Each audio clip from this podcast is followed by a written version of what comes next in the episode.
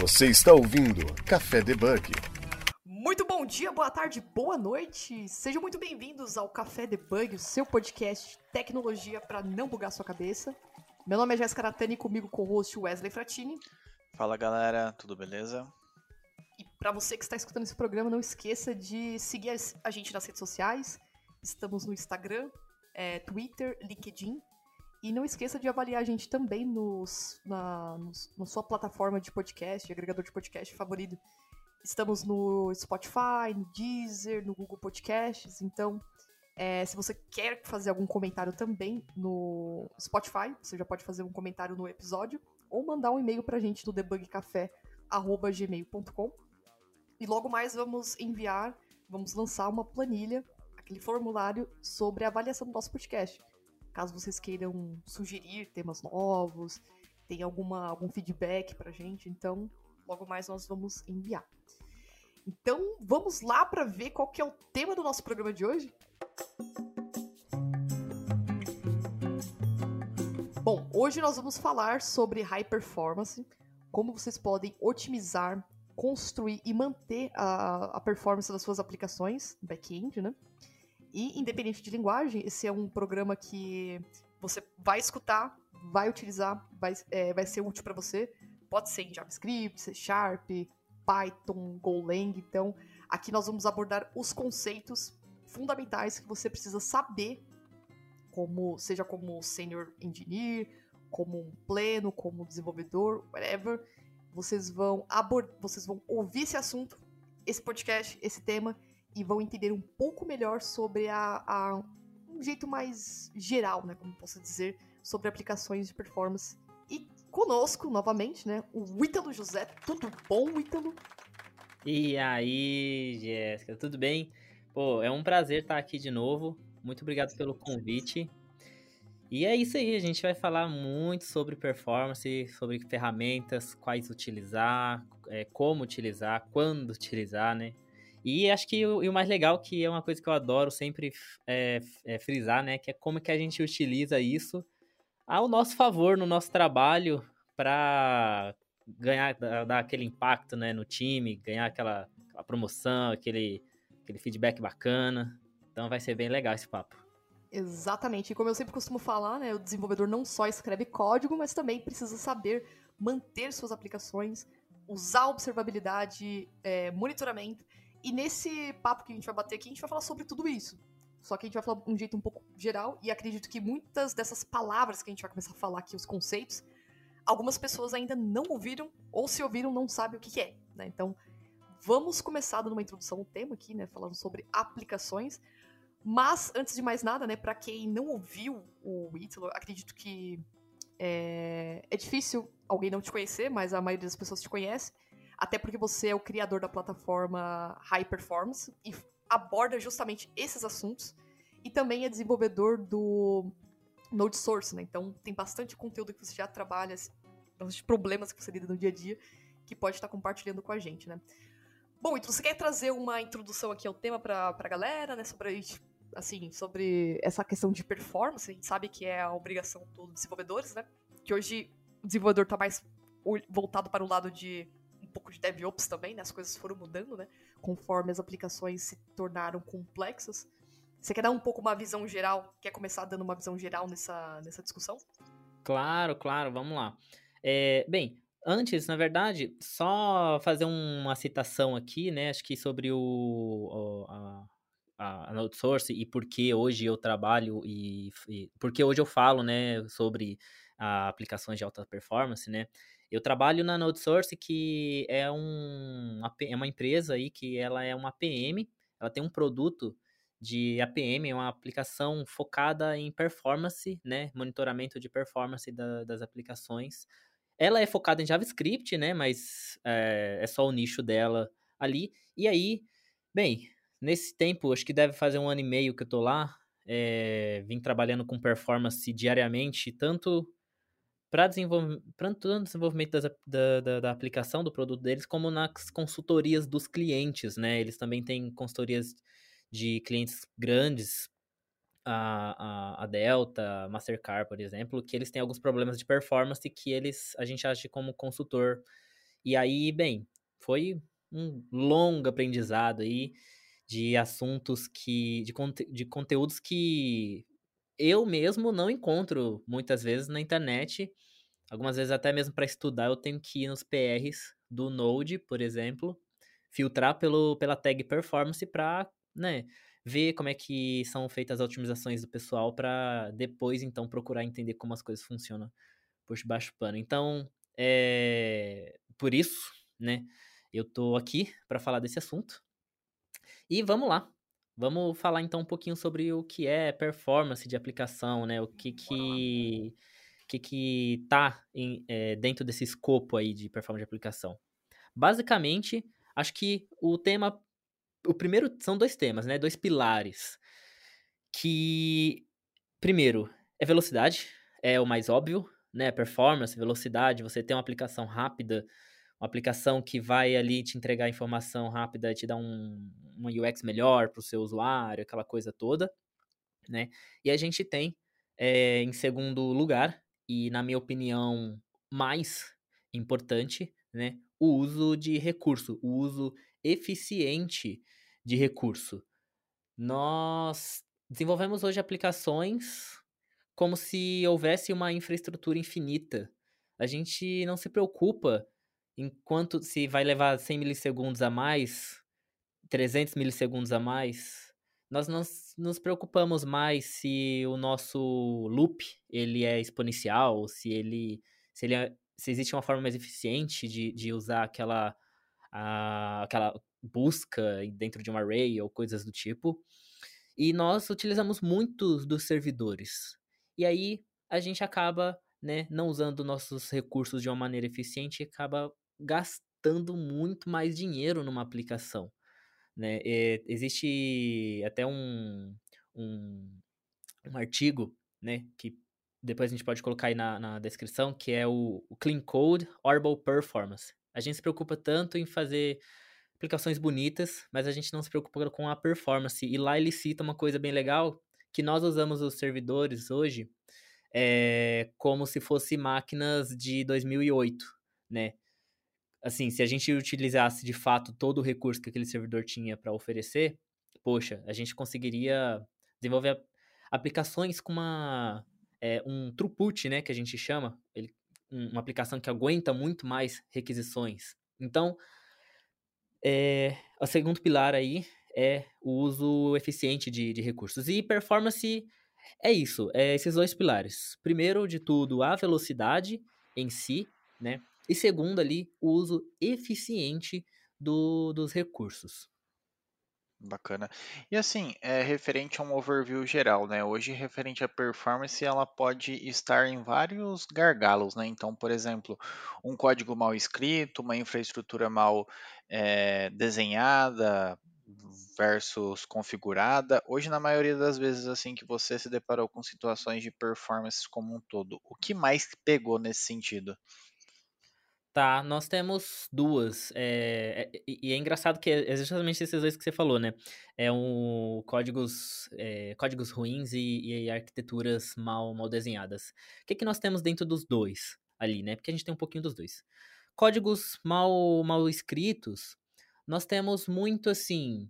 Uh, vamos supor, um mau uso do algoritmo correto. Eu acredito que esse seja o mais frequente uma busca dentro de um array. Esse é uma otimização que sempre que eu pego um código para otimizar, geralmente é o primeiro item que eu vou dar uma olhada, porque ele é o mais fácil de você pegar.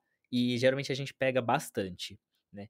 É, ele Vamos, vamos, supor, você tem um, um, um array, né, uma, uma, lista, e você precisa encontrar um, alguns itens ali dentro, ou você precisa encontrar um item ali dentro muitos casos, né? Eu trabalho com JavaScript, né? Então, eu pego muito assim, um for que itera sobre a lista inteira procurando os itens. Eu pego também um map, né, que itera sobre a lista inteira para poder pegar os itens. E muitas vezes o desenvolvedor ele poderia na criação daquela lista ter feito já a criação de uma maneira utilizando a estrutura de dados HashMap, aonde ele tem ali é, os índices, ele tem uma chave, e dentro daquela chave ele tem determinados itens. Isso é, isso é muito frequente em Group Buy, por exemplo, né? E aí, é, você tem ali, ao invés de uma lista, você tem uma lista de mil itens, né? Uh, um exemplo prático, né? Eu fiz uma otimização recentemente numa aplicação open source que eles, é um, eles são um aplicativo de to-do list, né? É gamificado. E ele, na hora de você comprar um item, eles iteravam sobre todos os itens é, para fazer uma busca, para saber se os itens estavam numa categoria determinada, para saber se você podia comprar. E aí eu peguei essa lista, né? E eu separei todas as os itens separados por categoria ali na é, dependendo da, da sua classe, né? Do seu como o jogo é, é a plataforma é gamificada, ele tinha um conceito de classes ali, né? Ah, o, é, classe era assim, não era raças, né? Humano, é, não, era, era classes mesmo, desculpa. É, humano, mago, é, paladino, é, arqueiro e etc. E aí eu, eu fiz uma separação, né? Agrupei ali. E aí, ao invés de percorrer um item de mil itens, um, um, um array de mil itens, depois dessa estrutura, dessa reestruturação é, desse, dessa estrutura de dados, eu comecei a fazer uma busca diretamente pela, pelo index ali, chamado com o nome do, da minha classe. E ali, quando eu extraía uh, os itens possíveis dentro daquela classe que podiam ser comprados, eu fazia o meu trabalho em cima de é, 10, 20 itens, ao invés de mil. Então, assim, parte de código eu acredito que é mais estrutura de dados, né? E a parte de design, olha, hoje a gente tem ali o padrão de mercado, que são aplicação REST, é o front-end com aplicação REST e microserviços. Mas isso é simplesmente um copia e cola que todo mundo faz e todo mundo diz que é bom, mas todo mundo diz que é bom porque o outro diz que é bom. Ninguém sabe de fato medir o porquê que é bom. Por exemplo, nós temos o caso do Stack Overflow que eu adoro. Eles são uma aplicação. É, eles são um, uma empresa gigantesca é, que tem acessos do mundo inteiro e eles têm eles, eles têm essas métricas no site deles que também vai ficar na descrição aí, né? Que se eu não me engano é, é Stack Overflow barra performance, alguma coisa assim. E aí eles têm um bilhão de requests por mês. E eles fazem tudo isso dentro de usando 10% de nove servidores apenas, né? E olha que curioso, eles têm um monolito on-premise totalmente o contrário de, do que todos os gurus de arquitetura falam, de arquitetura falam. Assim, é, é, é, eles vão totalmente o contrário dessa linha famosa que é usar microserviços com, com tudo que há de novo aí, né? E, e eles têm a, uma das melhores performances que eu já vi na minha vida, assim. É, e eles usam pouquíssimo dos recursos que eles têm, né? Então, nós temos muito mais a explorar ali da arquitetura. Por exemplo, a gente pode trocar REST por uh, ah, gRPC, uh, WebSockets e muitas outras opções de, de arquitetura transformando alguns microserviços desnecessários em, em serviços maiores, mudando a forma de trabalhar internamente, é, porque assim, o, o, mito de microserviços é, permitir que múltiplos times trabalhem ao mesmo tempo, blá blá blá, isso também não é tão verdade assim. Então, a arquitetura, né, é, que a gente tem hoje no dia a dia, que é o mais famoso, é microserviço, também acaba sendo um gargalo na performance de algumas aplicações. Você está ouvindo Café Debug. Nossa, Ítalo, gostei desse site, eu não conhecia do Stack Change e eu tô vendo aqui é, primeiro que eles, é o que você falou, né, monolito ali que eles usam, e aí eles utilizam aqui é, C Sharp, ASP.NET MVC, né, ou seja, eles têm JavaScript lá tudo no, no MVC ali da tela, não é nada, muitas APIs, microservices, tudo o Dapper ORM. E o legal é que eles colocam a quantidade né, de coisas, por exemplo, ah, que está usando 7% de CPU e tem uh, 3% de CPU para as, as, requisições, aí mostra também as replicações aqui dos, dos REDs, né, dos servers. Interessante, é um caso bem legal de se analisar e começar a, a discutir sobre isso, né, sobre essas questões das aplicações. Ah, e esse ponto que você falou eu achei interessante. Legal. Todo mundo fala que é bom, mas ninguém prova o contrário porquê daquilo, né? O Ítalo falou que é bom. A Jéssica falou que é bom, o Wes falou que é bom, mas beleza, quem que provou? Quem que tem o benchmark disso aqui, né? Exatamente. É, tanto é que já, já teve algum. Alguns não, teve um caso que nós tivemos que sim é, trazer, é, juntar, era um, um empresa do setor financeiro, e eles tinham diversos microserviços e tal, e a gente teve que fazer um trabalho ali para poder juntar alguns microserviços em um único serviço para poder ter um ganho de performance.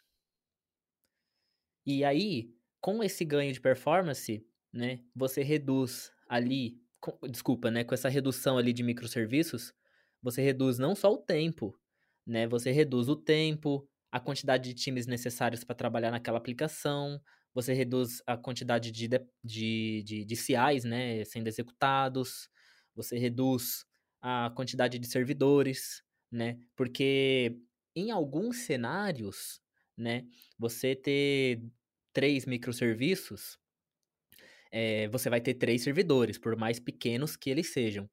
E se você trocar esses três servidores por um servidor médio ou um servidor grande, às vezes, é, em alguns cenários, você tem uma redução de custo também. Então, assim, o, o microserviço, claro, ele é bom, ele é ótimo, ele tem suas vantagens. Mas ele, não, mas ele não é bala de prata e às vezes ele tá mais te prejudicando do que te ajudando. E eu acho que é uma opinião bem pessoal. Na maioria dos casos, tá mais prejudicando do que ajudando. É, é que na realidade popularizou muito isso, né? De uhum. monolito não ser bom e tudo mais, tem que ser microserviço. Mas enfim, isso aí seria uma outra questão. Sim. Mas, por exemplo, relacionado a questões de escalabilidade, agora entrando em termos de performance também. Por exemplo, tem uma aplicação ali que ela em, no, no, ano 2000, ela recebia ali por mês, é, por dia, 100 requests, por exemplo. E aí o meu serviço foi escalando, foi escalando, foi escalando, e aí hoje eu, por exemplo, recebo um milhão de requisições é, por minuto. E aí, nesse caso, o que, que seria melhor otimizar? Claro, tem os dois cenários, os dois lados da mulher: servidor ou o código em si para ter uma performance maior ali na requisição. Perfeito.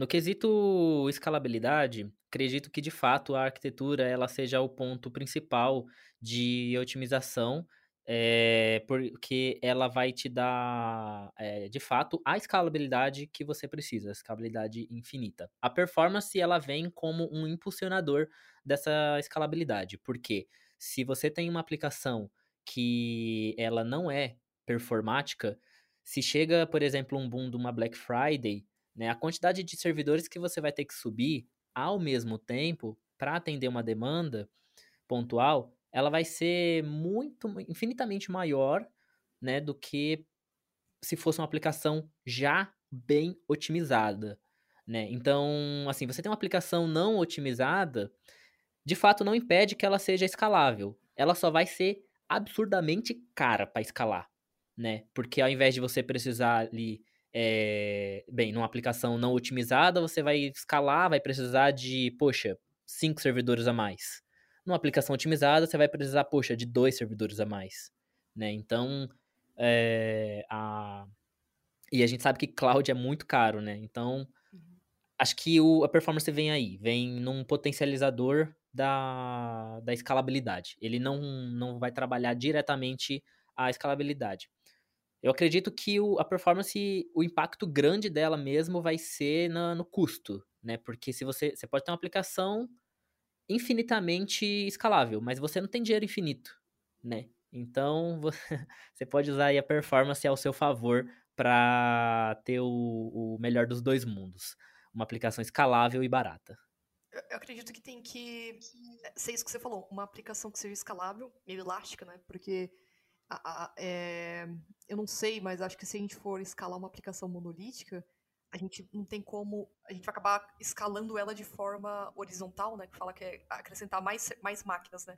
E não recursos computacionais. Diferente se for uma aplicação. Uma aplicação que é possível ser escalada, né?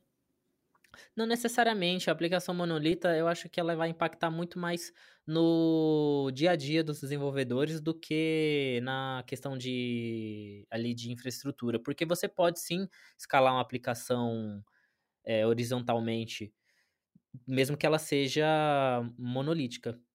É, é, é possível, sim. Só que aí né? você tem algumas, alguns trade-offs, e aí entra hum. naquela questão que eu comentei. É, tem a questão do, do custo, tem a questão de você precisar mesmo do, do, dos microserviços. Vai ter empresas que, de fato, vai precisar de uma escalabilidade é, horizontal e de uma disponibilidade individual dos seus serviços. Beleza, é, se é uma necessidade, show de bola, manda brasa. Mas tem muita empresa que, que não precisa. Tem muita empresa que os microserviços eles estão tão acoplados que quando cai um microserviço, cai a empresa toda. É. E aí, nesses é, casos, eu... é, não faz. E aí, nesses casos, você pode sim ter um aplicativo monolítico que ele escala igual, né? Sim, sim. Eu me perdi aqui na, no pensamento. É que eu, eu pensei monolito, mas pensei algo legado. Então, é, deixa, eu, deixa eu me corrigir aqui. O monolito pode ser uma aplicação é, uma tecnologia de ponta já, mas, tipo assim, todo o negócio, todo o projeto em um projeto só, monolitão, né? E é possível escalar de forma horizontal, vertical, né? Só que a aplicação também tem que ser construída, a arquitetura, ter feito um, um design de arquitetura adequado para ser escalável também, né? Então a gente é, tá. Não, isso é verdade. Quando pensar em escalabilidade, a gente tem que pensar já. Eu não sei, acho que seria o primeiro ponto, né? O design de arquitetura, né? Para depois ir da parte de, de máquina, de infraestrutura, né? Seria um ponto. Sim, sim. Não, de fato. E, e aí, assim, é, como o, a performance ele vem como um impulsionador ali da, da escalabilidade, né? É, mais otimizando ali. Otimizando, assim, a, a, até mesmo permitindo que algumas arquiteturas sejam aplicadas, né? Por conta da, da, da velocidade da comunicação e tudo mais. E também é, na redução de custo, que aí entra uma coisa bem legal que eu gosto de reforçar para os desenvolvedores, que é o seguinte: beleza, você vai ali fazer uma aplicação escalável e tal, mas é, infraestrutura infinita, mas o dinheiro não é infinito. Esse dinheiro que você controla, esse dinheiro que você economiza, se você conseguir calcular ele, né? Então, poxa, olha só, eu reduzi, reduzi aqui o uso dos servidores em 30%. Olha que legal. Quanto que eu gastava antes do servidor? Ah, agora a gente está economizando 30%. Pô, legal. Aí quando chegar lá na sua avaliação semestral, você fala isso. Quando chegar na sua na hora de receber teu bônus, você fala isso. Na hora de pedir um aumento, você fala eles, olha só, eu fiz um corte aqui de 30% dos custos do seu servidor aqui. Sei lá, no decorrer do semestre, do trimestre. E aí, é, negocia, porque a empresa, performance, ela é um, uma, é um, uma skill que você consegue economizar muita grana, né? E aí você consegue utilizar isso a seu favor. Se você for esperto. Sim, é, antigamente eu acho que a gente. Uh, antes, quando era tudo on-primes, né? Que era tudo aquele data center, as empresas já tinham controle dos, das suas próprias. da sua própria infraestrutura, dos servidores. Eu acho que a discussão nem era tanto dinheiro, Agora, quando a gente fala em performance, tudo está relacionado a dinheiro. Porque a gente quer. Nós queremos ter uma aplicação que possa, sei lá, ser uma aplicação, independente se ela for um e-commerce, uma aplicação de banco, a gente quer atender rápido. Queremos que os usuários voltem. E isso tem que ser mais dinâmico, tem que, vai precisar aguentar tudo isso, essa carga, né? Então, quando nós pensamos em escalabilidade, eu não sei se para vocês é, também vocês têm a mesma ideia, mas tudo tá relacionado a dinheiro, né? Porque você vai gastar então... com cloud e vai. É, ou você quer economizar, ou você quer ter mais lucro, né? Pra, no caso de ter a sua aplicação melhor, com uma performance melhor, para que o usuário volte também, né? Essa discussão... Então, não necessariamente. Porque, pensa só, existem algumas aplicações que elas são mais críticas e que ela necessita de uma performance bem, assim, é, alta, que, vamos supor, o sistema de saúde. Você, eu é algo que eu sempre fico inconformado no quão horrível é os sistemas de saúde de qualquer, hum. de qualquer empresa. É, todos eles são lentos, é, com uma UX horrível, é difícil de achar as coisas. E é, quando você vai num, num sistema de, de, emergência, já aconteceu comigo. Eu precisar ir num, num hospital, num pronto-socorro, e ter que, por algum motivo, eu estar lá é, passando muito mal e ter que fazer a ficha cadastral por uma obrigatoriedade. Tipo assim, ó, não morre não, você tem que fazer o seu cadastro aqui, é rapidinho que eu já vou te atender. E aí o sistema ficava, ficava, ficava numa lentidão infinita. Assim, é... eu não tava em algo tão grave que eu iria morrer, mas eu tava assim, suando de dor. E um sistema que não foi é, projetado para ser rápido, né? Ele me provocou alguns, tipo, putz, me provocou uns minutos a mais ali de dores intensas, né? E isso, em alguns casos, pode ser fatal. Então, performance em algumas aplicações, de fato, na grande maioria, ela pode representar muito uma economia, né? Em outros, ela pode oferecer uma UX melhor, mas em algumas, é, ela pode ser vital, né, para um ser humano às vezes. Você está ouvindo Café Debug. É, e só pegando esse último gancho, já que a gente estava falando de economia também, se a gente for pegar o exemplo do, do aplicativo da Caixa Econômica, é, tudo bem, tá tentando simular ali a, a vida real né, do, da pessoa que está indo no caixa, tá colocando uma fila, mas se você for olhar a fundo, essa fila no aplicativo seria para é, segurar custos também, né? De não, cons não conseguir escalar mais. Então, qual é a melhor maneira de, de poder dar, entregar isso para o usuário, só que sem escalar mais essa aplicação? Não faz sentido? Sim, exatamente. E aí, nesses cenários em que você não pode escalar mais por algum motivo X, né? Melhorando a performance, você consegue aumentar o throughput da sua aplicação. O que, que é o throughput, né? É basicamente você conseguir gerenciar mais requests ali, mais acessos ao mesmo tempo, né? Então, se você tem uma API ali que ela aguenta, vamos supor, mil requests simultaneamente, né? E aí você, por algum motivo, não pode é, mudar a arquitetura, não pode adicionar servidores novos, e aí você tem, chega no último cenário de ter que criar uma fila né, de espera, você melhorando a performance dessa aplicação, você começa a, ao invés de conseguir gerenciar mil requests por segundo, consegue gerenciar ali 1.200, 1.300, até chegar a 2.000 requests por segundo. E aí, com a mesma infraestrutura, você está atendendo o dobro de pessoas ali, diminuindo, ou quem sabe, num cenário hipotético, né, matando ali essa necessidade dessa, dessa fila ou dessa arquitetura é, improvisada, né? Então eu acho que a, a performance ela vem. É, é, muito legal que, assim, a gente. Hoje em dia eu vejo muito hype de arquitetura como a única coisa que o desenvolvedor tem que se preocupar e com a coisa mais importante que ele tem que se preocupar. Mas não necessariamente. A performance ela vem aí é para andar de mãos dadas com, com a arquitetura, né? E eu acho isso bem, bem legal. Show. E assim, referente a questões do dia a dia como um todo, o que, que a gente precisa se manter atento, nós desenvolvedores em geral, em melhorar as nossas aplicações? O que a gente precisa ali, tipo, dois conselhos que a gente precisa ter de visão sobre isso? Poxa, isso é muito legal. Acho que primeiro é o monitoramento, né? É, o, o monitoramento e a medição das suas é, implementações elas têm que ser o. Um, o, o é, o, é o ponto-chave, né?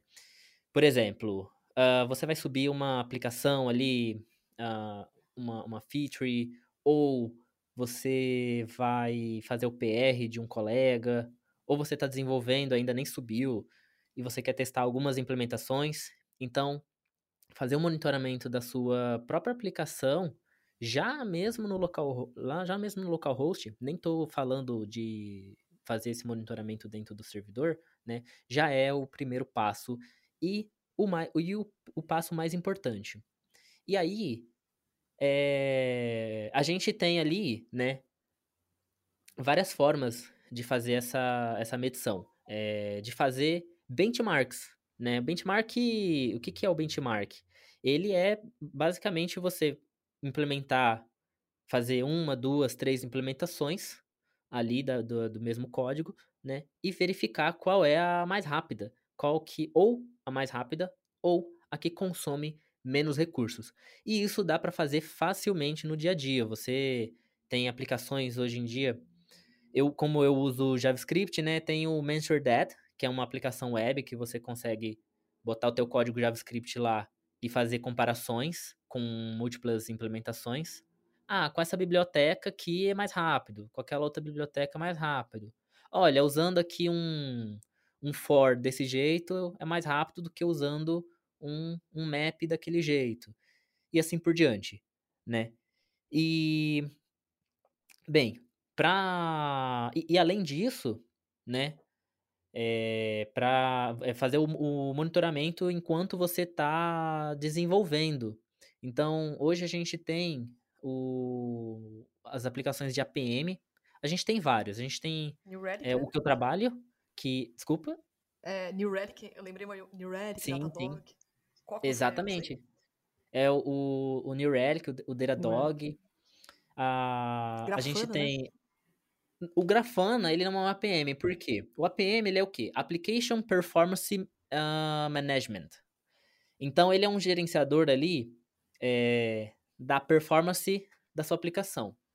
O, qual é a diferença né, do Datadog pro, pro Grafana, por exemplo? O Grafana, ele vai te dar os dados do seu servidor, da sua infraestrutura, quanto que você está consumindo de CPU, quanto você está consumindo de memória, mas ele não vai te dar ferramentas que possam te auxiliar em dizer qual é a função que está virando um gargalo de performance.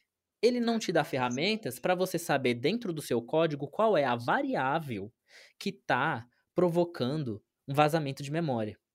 Ele não te dá a ferramenta para você saber, por exemplo, quais são a comunicação dos microserviços que está demorando mais. Né? Então, assim, é, inclusive, foi ótimo você ter citado o Grafana, porque, é, de fato, é uma confusão que muita gente faz, muita gente mesmo. Porque quando a gente olha, assim, é, de primeira mão, a gente vê que ambos, ambas ferramentas estão fazendo monitoramento da aplicação né? Mas a diferença é essa, a diferença é que um ele vai ter as ferramentas de para você otimizar sua aplicação e outro ele vai ter uma ferramenta mais de, de alerta, uma ferramenta mais de, de monitoramento é, focada em observabilidade. Né? É isso que eu ia falar agora. O Grafana seria mais para observabilidade e o New Relic ou Datadog seria mais para uh, ah, monitoramento, né? Que é aquele monitoramento completo, se você vê putz, tá dando request a mais no banco, subiu um pico aqui, que causou, né? Agora, Isso. você falou sobre essa parte do código, tem ferramentas que, por exemplo, eu só trabalhei com New Relic, Grafana, mas eu nunca trabalhei, assim, com outras ferramentas que pegam o gargalo de variáveis um pouco mais a fundo. Tem tem isso também? É, tem, tem. tem. É, por exemplo, eu, eu, trabalho lá na, na NodeSource e a gente tem o NSolid. O NSolid ele é um APM focado em, em JavaScript. É, o que eu vou falar para pro, pro, do coisa do NSolid é a mesma coisa do Datadog, a mesma coisa do, do New Relic. Eu só vou usar ele porque, como eu trabalho com ele no dia a dia, eu consigo citar mais detalhes. Aí, assim, lá você vai ter, primeiro de tudo, é, ali métricas mais focadas no código. Como ele é focado em JavaScript, ele vai ter o, o índice de, do, do, a média de uso do Event Loop, por exemplo, que é uma coisa que você não teria no Grafana. Grafana ele vai focar mais na sua infraestrutura.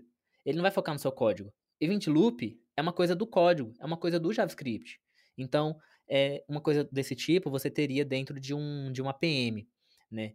É, ou vamos supor o a quantidade de, do uso do garbage collector. Né? Acredito que isso deva ter para as outras linguagens no Datadog e no, no New Relic. Né? Você não vai ter isso no Grafana. Né? Então são métricas que você tem da aplicação. E ferramentas, né? Que, quais são elas?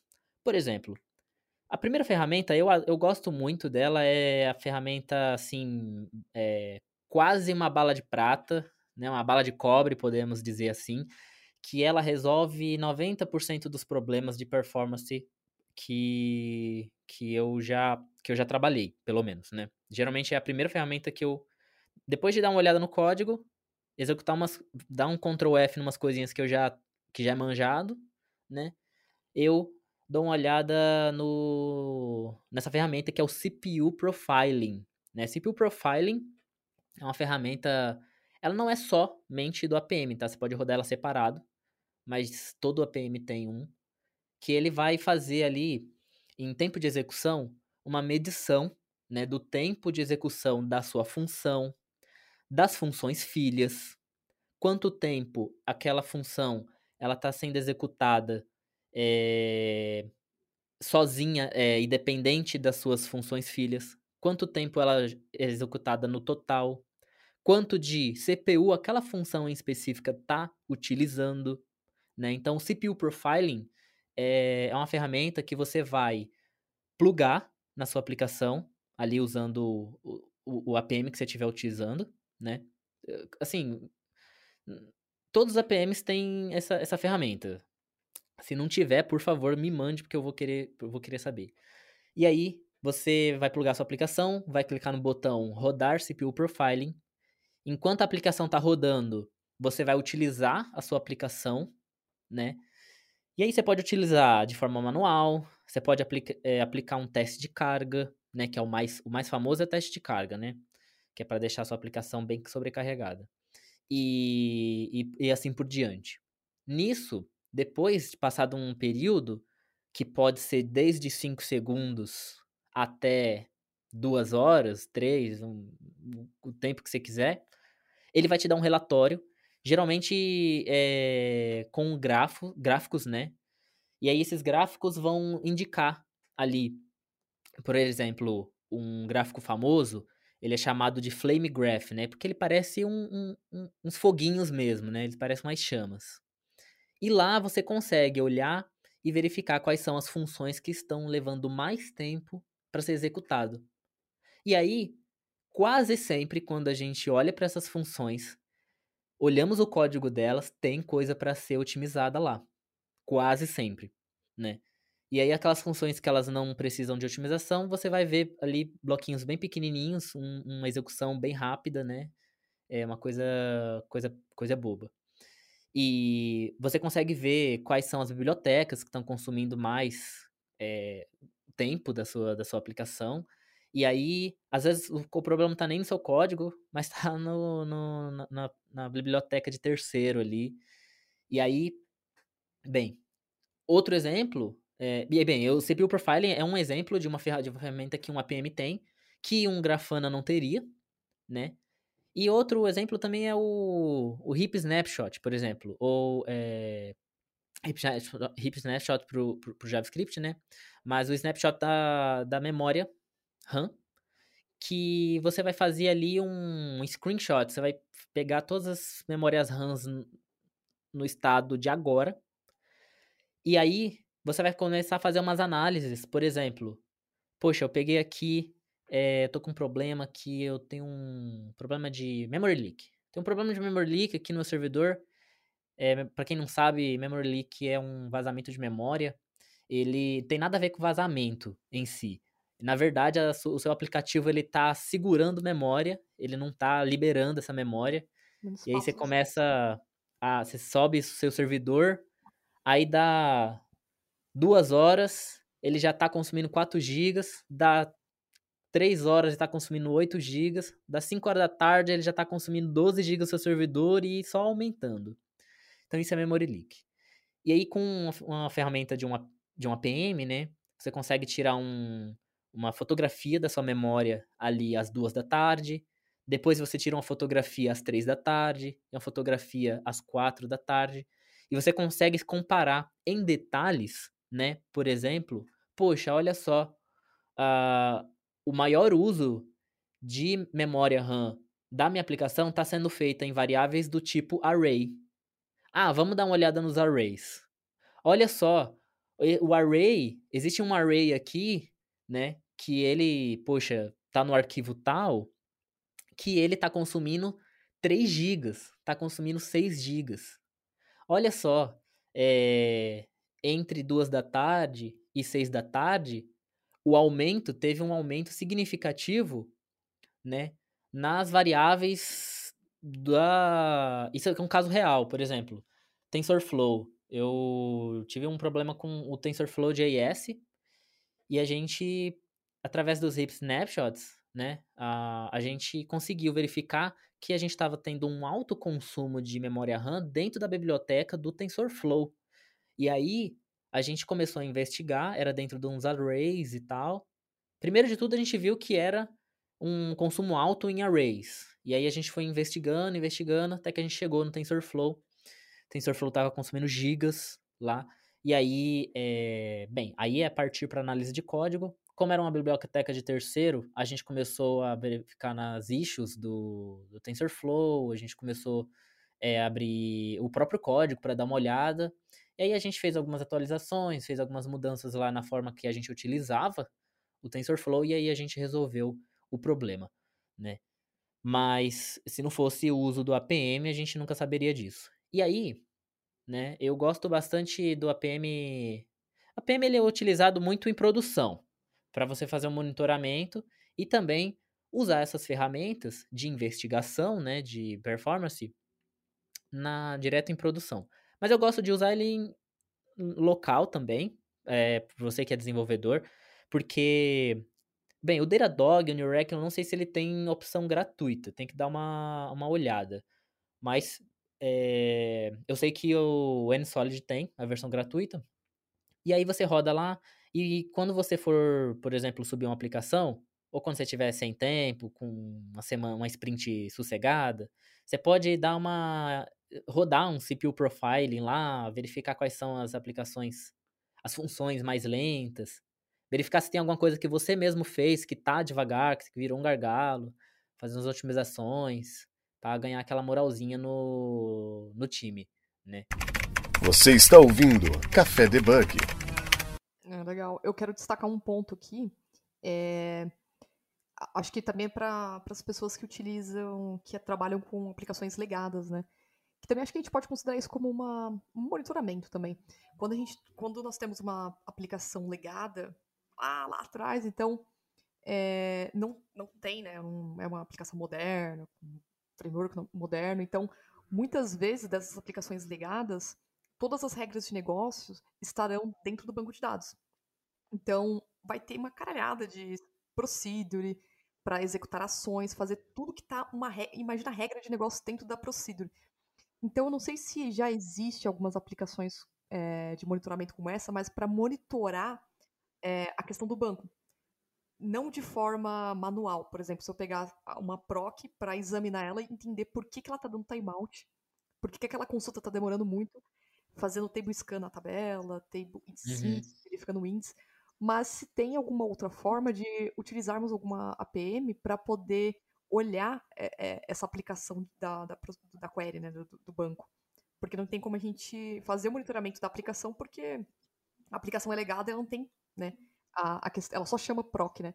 Eu não sei se você conhece alguma, mas eu acho que até o momento fazer um trabalho de escovabit no banco para identificar, analisar aquelas procedimentos que estão dando problema de performance, só para a gente não esquecer um pouco o legado também. É, Sim, não, com certeza. Você já, já viu algum caso do tipo, Ito? Não, com certeza. É para aplicações legadas, eu acho que é, é até mais fácil você fazer otimizações, acredita? Porque numa aplicação mais nova, é, você já tem ali uh, muita coisa que já está otimizada, já está utilizando os melhores padrões é, e tudo mais. E o legado, né, você consegue usar um APM em cima e, nossa, sair. Eu acho que é onde você vai encontrar mais otimização para fazer. Mas uma coisa que você falou que é muito verdade, que é o banco de dados. O banco de dados, querendo ou não, ele é a ponta da aplicação. Uhum. Então, ele vai ser a base da performance. Um banco lento provoca uma aplicação lenta e dependente do, do quão performática a sua aplicação é. E aí, né, você tem o próprio APM, alguns, alguns APMs eles, eles fazem uma consulta direto no banco de dados e aí eles já te dão algumas dicas Eu, se eu não me engano, o Datadog não faz isso, mas eu acho que o New Relic faz. É, se você. O New Relic ele faz uma vistoria geral na sua aplicação Sim. e ele indica algumas, algumas consultas né, que não estão otimizadas. E no caso ali de uma procedure, uma coisa que está mais de fato é, dentro do banco, que você não tem acesso nem através dessas ferramentas aí, aí assim, é, eu conheço duas. Para ser sincero, eu não sou um expert em, banco de dados, mas existe sim. O SQL Server ele permite que você execute um SQL Server Profiler, onde ele Isso. vai te dar uma série de. Bem parecido com o CPU Profiling, né? Ele É, vai te indicar ali aonde as coisas que estão mais, mais lentas. E também você tem a, ferramentas para saber quais são a- as tabelas mais consumidas. As tabelas mais consumidas você pode jogar num servidor dedicado, colocar num disco que ele é um SSD premium da vida. Você pode também executar o plano de ação das suas queries. Acredito eu que, pelo menos dos bancos relacionais, a grande maioria vai ter ah, o plano de execução. E Uhum. no plano de execução de uma query, você consegue ver em detalhes o que, que ela está fazendo. Olha, ela está coletando todos os dados dessa tabela. Ela vai, depois disso, ela vai para aquela outra tabela. Aí depois disso, ela faz uma comparação. E depois disso, faz aquilo e aquilo e blá. blá. Então, nisso você consegue ver já ali é, opções para você mudar a sua query e otimizar ela. É, Essa parte do banco, acho que não tem como fugir mesmo, não. É, é diferente da aplicação, né? Que vai trazer aquele dashboard bonitão pra você na tela, mostrar. Acho que pro banco ele vai te dar o caminho e pra ajustar, resolver problema, minerar mais, aí acho que é por conta do desenvolvedor, né? Pra poder. Tipo, se eu sei Sim, que sim. esse, um uma tabela mal in- indexada pode trazer maus resultados, pode deixar um pouco mais lento. Então, é, mas é interessante isso. Interessante que a gente acaba. É um, é um ponto que acaba passando despercebido também, né? Essa questão Sim. do servidor.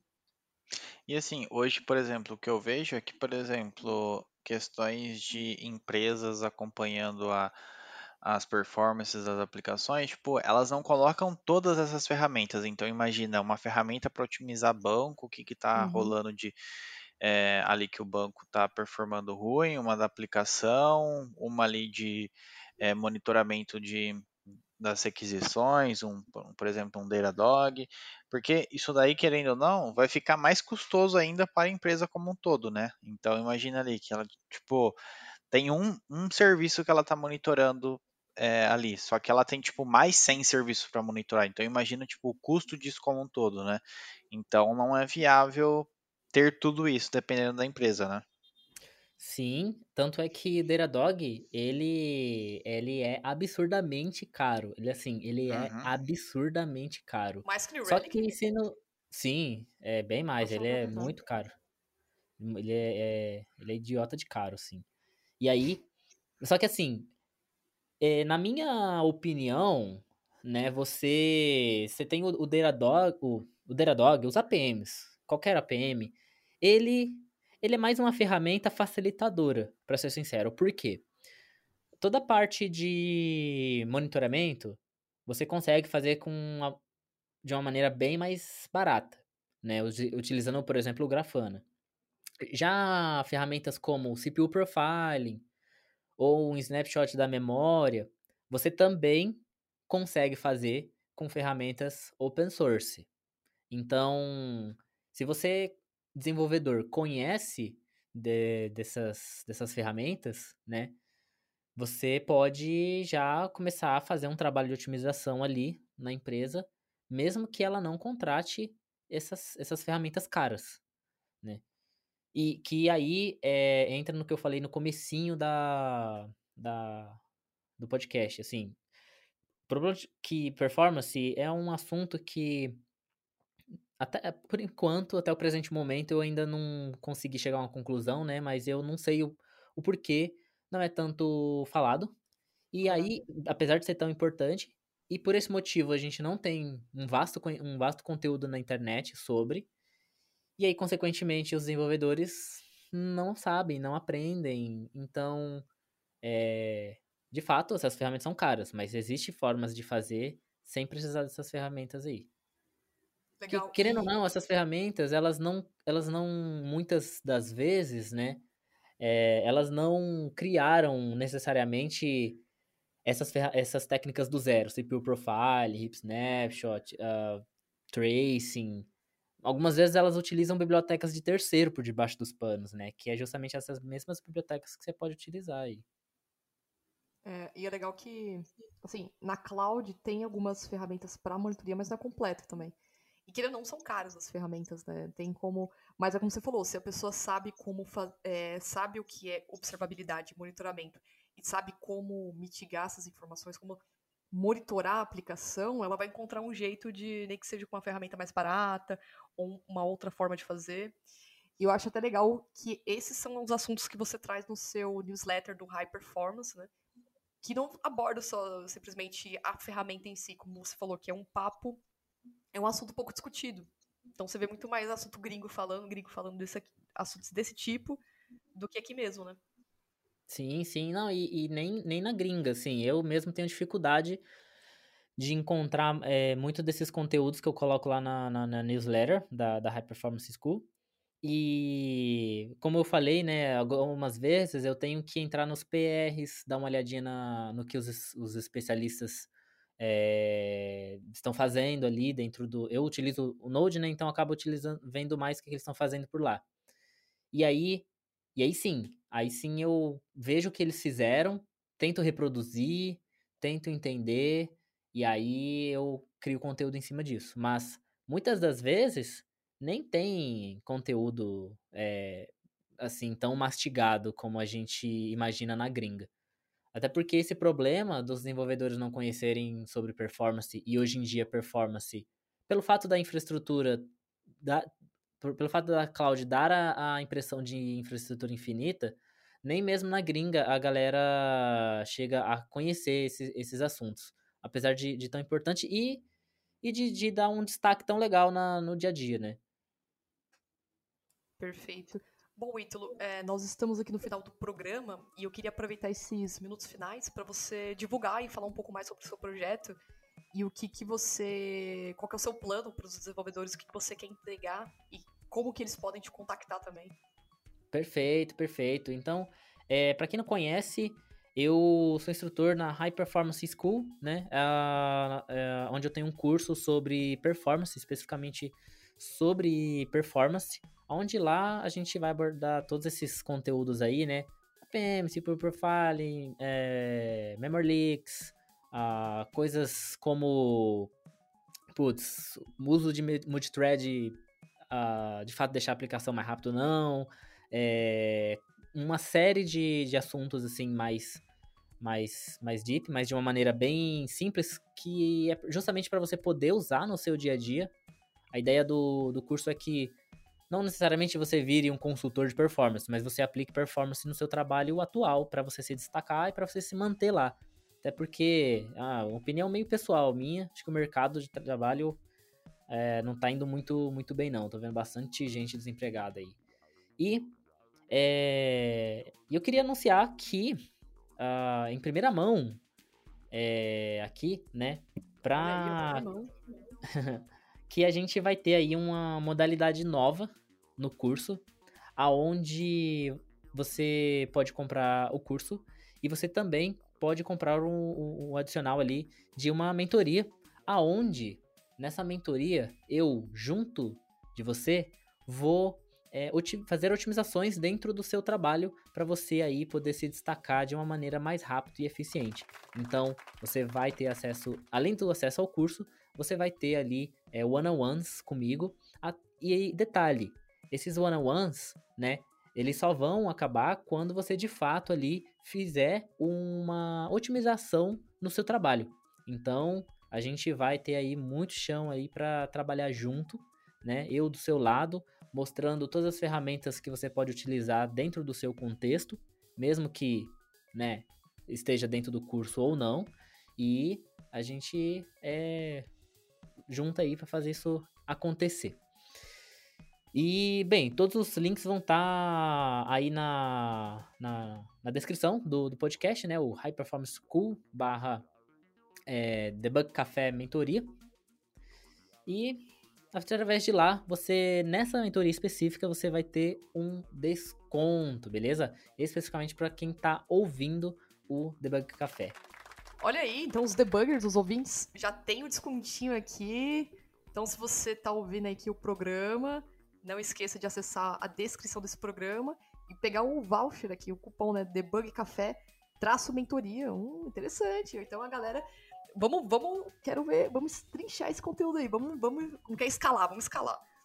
Vamos ver até onde vai esses acessos aí. Vamos testar essa aplicação, ver quantidade de, de usuários que vão é, consumir esse conteúdo seu, que eu acho muito bom, então que você, você não aborda uma tecnologia específica, você é conceitos e acho que falta bastante, tanto para desenvolvedores no geral, sênior, pleno e júnior, são conceitos que a gente acaba esquecendo de focar os conceitos e não largar as ferramentas. É isso aí. Bom, chegamos no final do nosso programa. Se você gostou, tem uma pergunta para fazer, o assunto ficou bem legal. É, a gente vai dar uns spoilers aí durante as semanas, como vai ser. Se você gostou desse conteúdo, não esqueça de comentar, quer chamar o Ítalo no bate-papo, manda mensagem para ele. É, aqui na descrição do programa tem o LinkedIn dele. Também tem o link do curso do High Performance. Tem o canal do YouTube do High Performance. Então, se você quer acessar a newsletter para consumir, para tentar assim, é, entender um pouco mais sobre monitoramento, observabilidade, isso é um papel essencial para programadores não é, programador não só escreve código, a gente já tinha falado isso em alguns episódios aqui. A, a parte do trabalho da, pro, do, da programação do programador é, além de escrever código, manter essas aplicações. Ou seja, a parte de DevOps, engenha, é, engenharia, no caso de monitor, monitorar a aplicação, performance, é o nosso trabalho. Então, eu acho legal vocês consumirem esses conteúdos, que é algo que faz muita falta aqui na comunidade técnica também. E tem algum outro ponto, Oito, que você queira divulgar? Tem algum outro assunto, alguma outra é, novidade, alguma outra notícia para quem já vai consumir esse conteúdo aqui, esse podcast?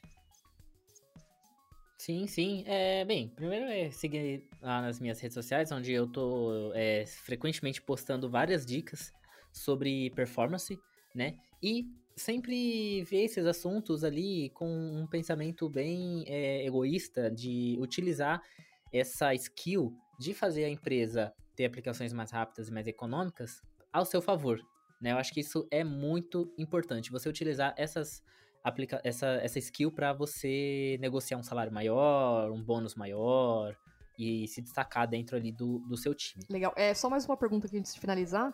Então, para quem estiver ouvindo esse programa, o voucher que eles têm que, que as pessoas precisam digitar é debug café traço mentoria? Isso mesmo. Perfeito. Vou até deixar em negrito aqui, ó. O pessoal é, ver e acessar. Debug Café ou Café Debug, ambos vão, ah, vão funcionar, beleza? Mas sempre com traço mentoria, né? O Debug Café. Ah, Isso. perfeito, perfeito. Acredito que os debuggers vão ficar felizes com essas notícias, né? Tem um curso sobre conceitos de performance, né? Bom, Ítalo, quero agradecer a sua participação no Café pela segunda vez e seja bem-vindo para voltar novamente, para falar é, acho que é até legal a gente fazer depois um parte 3 para saber como foi a, os acessos aí, o que, que, a galera tá achando do assunto.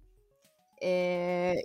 Ah, com certeza. E é isso, e muito boa sorte. E assunto aqui não falta. Boa sorte com o seu High Performance School.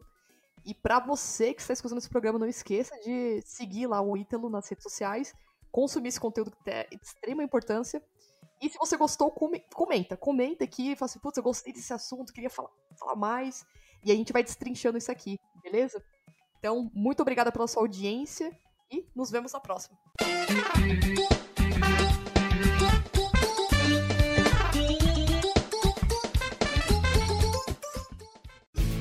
Este programa foi editado por Café Debug.